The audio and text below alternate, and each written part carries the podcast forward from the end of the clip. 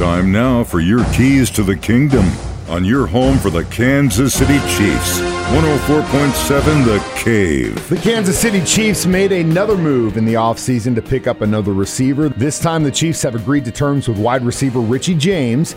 After a breakout season with the Giants, 57 catches for 569 yards and four touchdowns, he will now be a target for Patrick Mahomes.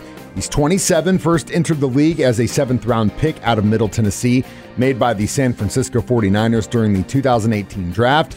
He's 5'10, 183 pounds, and has appeared in 40 games with 10 starts during his three years with the 49ers. After compiling 38 catches for 689 yards and three touchdowns, he suffered a knee injury in August prior to the 21 season and was waived by the 49ers. He caught on with the Giants in 2022, nearly matching his career totals in a single season in New York with 57 catches, forced 569 yards, and four touchdowns.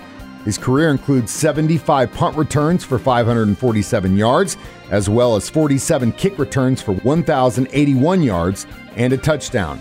Welcome to the kingdom, Richie.